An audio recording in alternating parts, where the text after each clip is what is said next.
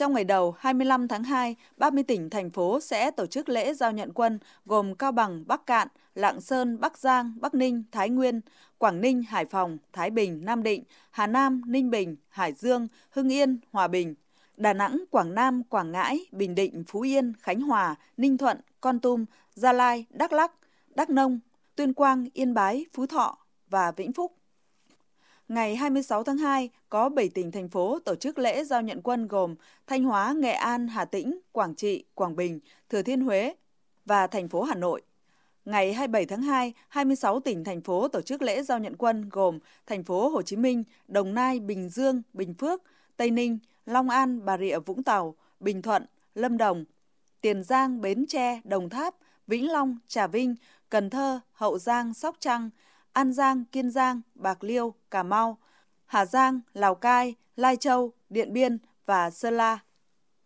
Để chuẩn bị tốt cho công tác tuyển quân, đến thời điểm này, các địa phương giao quân và đơn vị nhận quân đã thường xuyên trao đổi phối hợp, hiệp đồng và tổ chức thực hiện chặt chẽ các khâu, các bước trong quy trình tuyển quân, đảm bảo chỉ tiêu, chất lượng và an toàn tuyệt đối.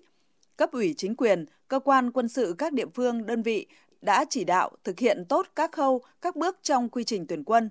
Các cơ quan quân sự địa phương, nhất là cấp huyện, phát huy tốt vai trò trách nhiệm cơ quan chủ trì phối hợp, hiệp đồng chặt chẽ với các ban ngành đoàn thể, tham mưu cho cấp ủy chính quyền địa phương làm tốt công tác tuyên truyền, giáo dục, nâng cao ý thức trách nhiệm của công dân trong thực hiện nghĩa vụ quân sự tăng cường các biện pháp quản lý chặt chẽ số lượng, chất lượng công dân trong diện sẵn sàng nhập ngũ năm 2024.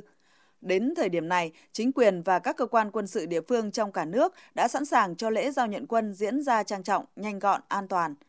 Như chia sẻ của Trung tá Nguyễn Khắc Long, Phó Chỉ huy trưởng động viên Ban Chỉ huy quân sự quận Ba Đình, thành phố Hà Nội. Ngay sau khi có hướng dẫn của Bộ Tư lệnh Thủ đô Hà Nội, thì Ủy ban dân quận Ba Đình đã xây dựng và triển khai kế hoạch giao nhận quân đến tất cả các ban ngành đoàn thể và Ủy ban nhân dân các phường, các cơ quan tổ chức có công dân nhập ngũ